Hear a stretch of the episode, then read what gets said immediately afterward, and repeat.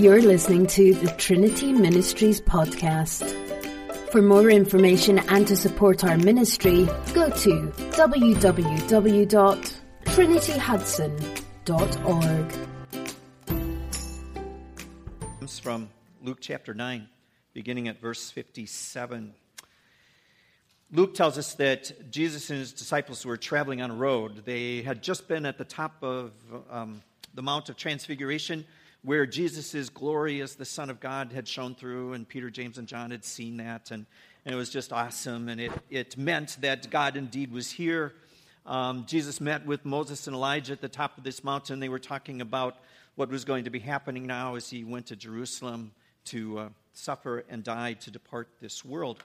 They come down from the mountain, and uh, we're told by Luke that, just a couple of verses before this, um, we're told by Luke that Jesus uh, turned his face resolutely toward Jerusalem. He was now going to begin that last long walk to uh, Jerusalem and to Mount Calvary, where he was going to die for the sins of all the world, um, to bring his kingdom to all people. And so now they're traveling on that road, Luke tells us in Luke chapter nine.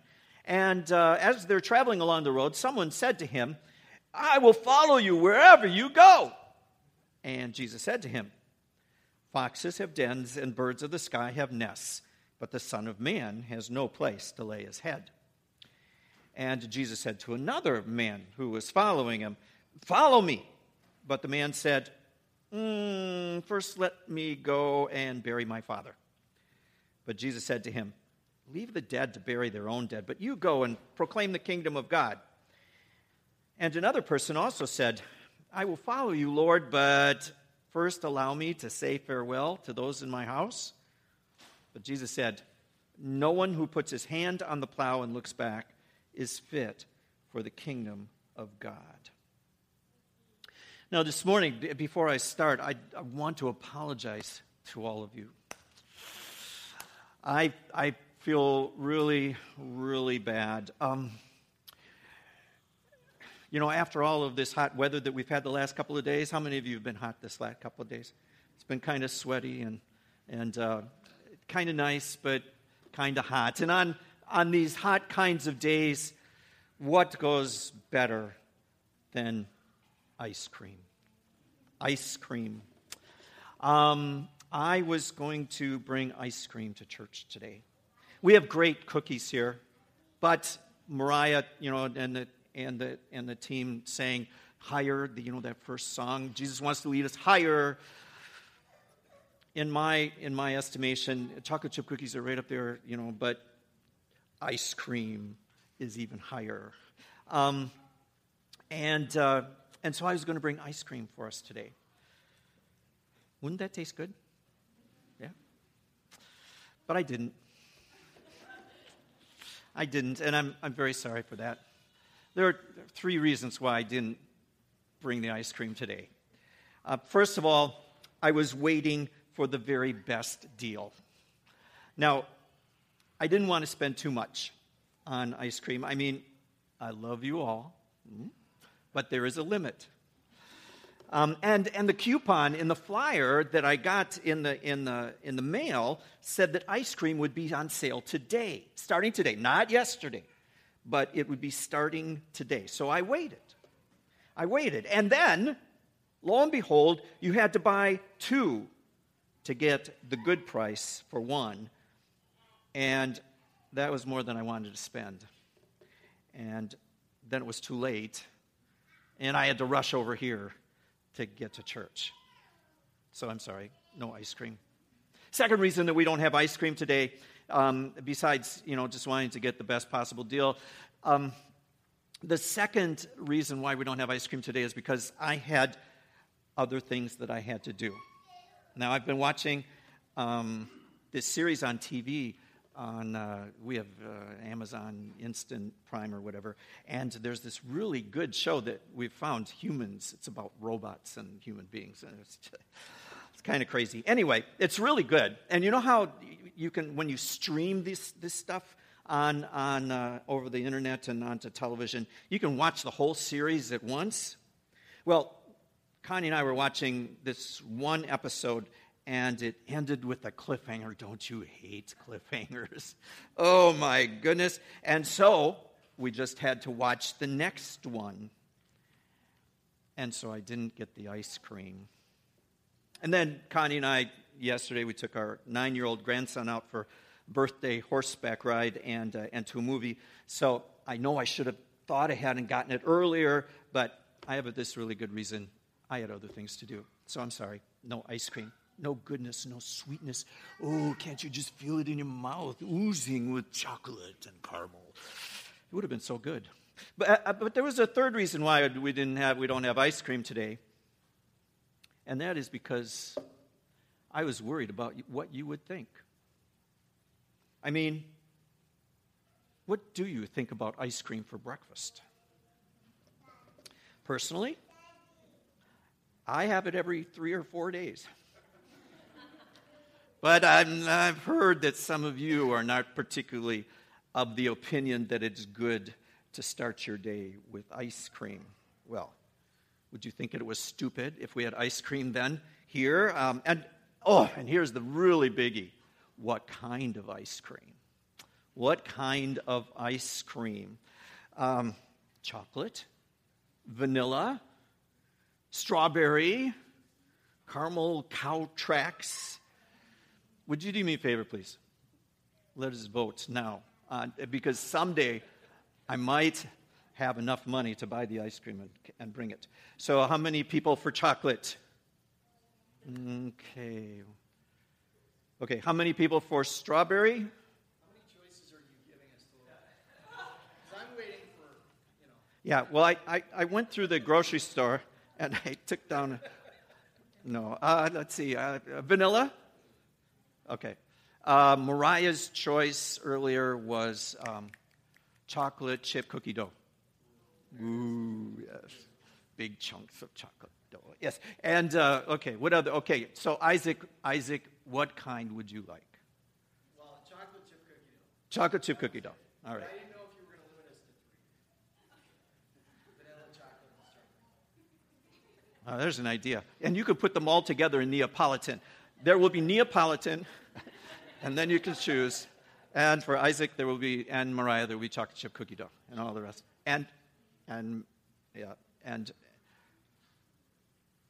and for you too. Okay.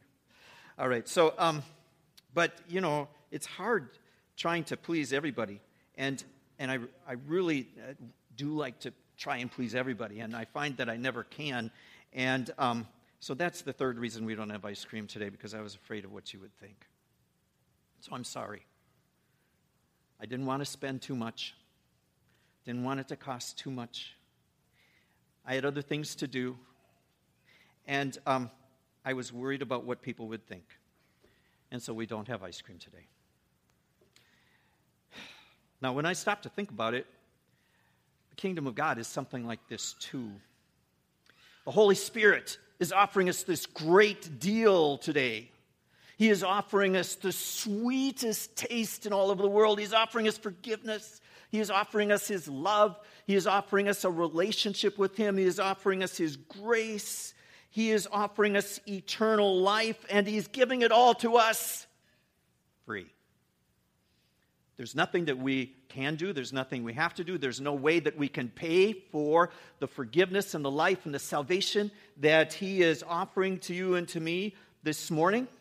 He, uh, he says, here, this is all for you. Chocolate chip cookie dough, Neapolitan ice cream, forgiveness, love, grace, eternal life. It's yours. There's nothing that you and I have to do in order to merit it or or, or whatever. He just says, here, it's for you. And if we had uh, if we had uh, the ice cream out there today, there would be no basket saying, please make sure you give before you have your ice cream. It would just be there. And you could have it and eat it and enjoy it or not. This is how God is here today, offering us his grace and his love and his mercy. Now, like all of those circulars that we get in our mailbox from all of those grocery stores, you know, down in the fine print, there is this little thing that says, expires on June eleventh.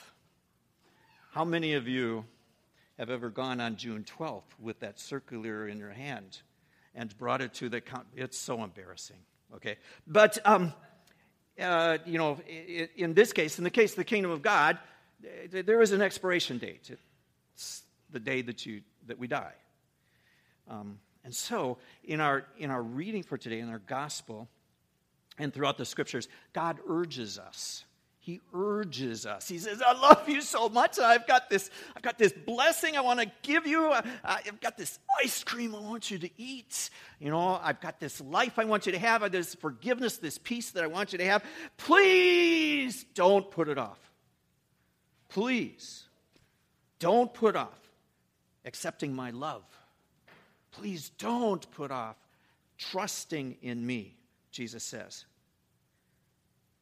In our word, in the word of God for today, the Holy Spirit is urging us not to put off giving him our life and receiving his goodness. Don't put off the good that you and I can do today, the love that we can share, the mercy that we can show. Don't put off the, the blessing of life with God because you're afraid that it will cost you too much. Don't put off receiving and trusting in Christ and, and following him um, because you have other things to do. Don't put off receiving and trusting, believing in God and, and living this full, meaningful life that God has for us because you're worried what other people will think. That's what the people in our gospel were doing, these three guys that Luke raises up for us today. Jesus had come to town. He was on his way on the on the on the road, going through these towns and villages on his way to Jerusalem. And as he was traveling on the road to Jerusalem, where he was going to die and rise again, where he was going to freely offer his love to the world, all kinds of people were flocking around him. A lot of them really wanted to be in on the action, and and uh, they wanted to be a part of his kingdom. They they recognized a good deal when they saw him. I mean, eternal life in heaven for free? Yeah. They wanted to be a part of that. They wanted a part of that excitement. They wanted to be a part of that movement. They wanted to be close to the man. We see this all the time, people trying to get close to celebrities. And, and so people were flocking out to uh, to see Jesus and get close to him. And, and one of these people that comes out to see him then shouts, "I will follow you wherever you go." And Jesus says, "Oh, yeah, yeah. Foxes have dens, and birds of the sky have nests, but the Son of Man has no place to lay his head. If you follow me," Jesus says, "and I really do hope that you will follow me. I'm here, I'm giving you my life, I'm giving you all of this for free, but if you do follow me, understand this," Jesus says, "it will also cost you." It's not going to be easy. Um, I will give you heaven, I will give you forgiveness, I will give you life. It's all free. You don't have to do anything for it. But it is going to mean that um, you may have to give up your dreams for that big house and that comfortable life that you always planned on. I will love you. I, you know, I, I see the bird, you know, like the birds. I, I see the birds. My Heavenly Father sees the birds, and when they fall to the ground, and they, he knows what they need. And so I will give you what you need, but it may cost you along the way as well. Well, the Bible doesn't tell us that this guy followed Jesus. It doesn't say that he joined Jesus' disciples. I can just imagine him stopping in his tracks, wondering, huh, wonder how soft the beds are going to be and uh, what the food is going to be like. What am I going to have to give up? And as he stands there in the road thinking about all of that, the parade just passes him by and the chance is gone. Are we like this guy? Ready to follow Jesus, excited by the hype, drawn by the offer of free salvation, maybe uh, impressed by all of the beautiful people who are flocking to Jesus, wanting to be in the crowd, at least until it starts to cost us something. Following Jesus does have its cost, he says. It's kind of like when I married Connie, or when she married me. Um... She gave herself freely, um, totally without condition in that marriage ceremony. And even though love is free, though, it's it's not without cost. She said, I love you, Tim, and I will be married to you, and I will be faithful to you for the rest of my life, no matter what. And uh, and it was all free. I mean, she didn't do it because I was so good looking. And she didn't do it because I was so rich. Um, she just freely gave herself in marriage, and I gave myself to her. But even though it's free, it's not without cost. And I'm not talking about the price of the reception or the dance afterwards. It's uh, it costs her a lot, I'm afraid. It costs her patience with me and having to forgive me. Even though I break things, she still loves me. And for me, I do the bathrooms and the vacuuming. And it's this, it's the same with following Jesus. He gives us his love freely. He gives us life and forgiveness and peace and, and hope and a meaningful, uh, fulfilling life. And um, and it's it's all free. He says, here, this is for you. But as we follow him, as we live in love with him, it does end up costing us something. Um, you know, getting up to go to church after being out late the night before, like Becky was talking about, you know, in that in that uh, cost bucket. Forgiving somebody who has hurt us when we just want to smack them sometimes.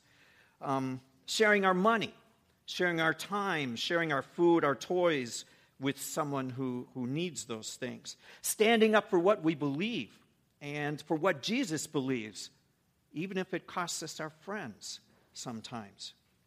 Living by his commands and living by his will and not by our own desires, not by our own goals for our lives, and and certainly not by our lusts. Following Jesus has a cost.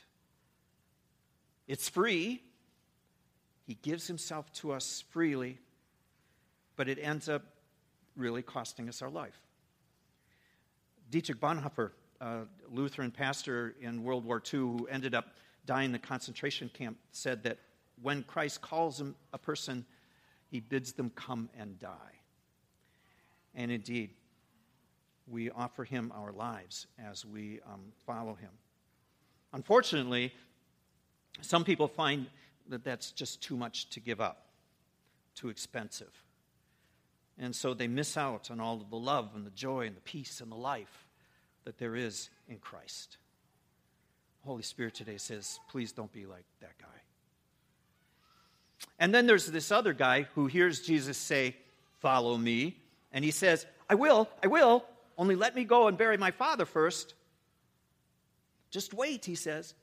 I, I've got other things to do first. Now, this guy's dad probably is not dead.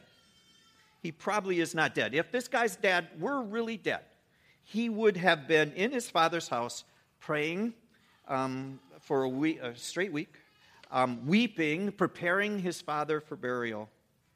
This guy's probably just trying to put Jesus off. You know, wait till wait till my dad's dead, and I've got all of that stuff taken care of. Um, Wait until later in my life, and then and then I'll, I'll come follow you, Jesus. This guy had other things to do. A lot of people have other things to do before they follow Jesus. We've all, you all have lots of things to do, you know?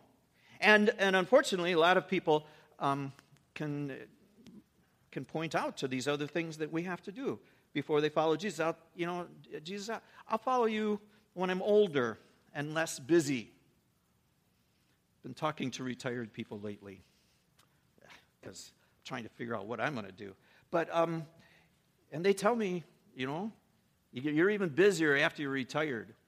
You're even busier when you're older, you know. But I'll do that when I'm older and less busy. L- let me start my career first, Jesus. Let me spend time vacationing with my family first, and, and then I'll come follow you. Oh, Jesus, let me sow my wild oats first, and then I'll come follow you. And so Jesus walks on, and the guy turns to go do his thing, and he misses out on this great life. Ice cream, chocolate, heaven. He misses out on all of it. Don't be like this guy, the Holy Spirit says. Don't let other things keep you from following Jesus. And then finally, there's this third guy who is worried about what other people are going to say. He says, let me go first say farewell to those in my house, and let me go talk to them first. Other people were more important to this guy than Jesus was. Need to go talk to them. Do we put off giving everything to God and following Jesus because we're afraid of what our friends might think?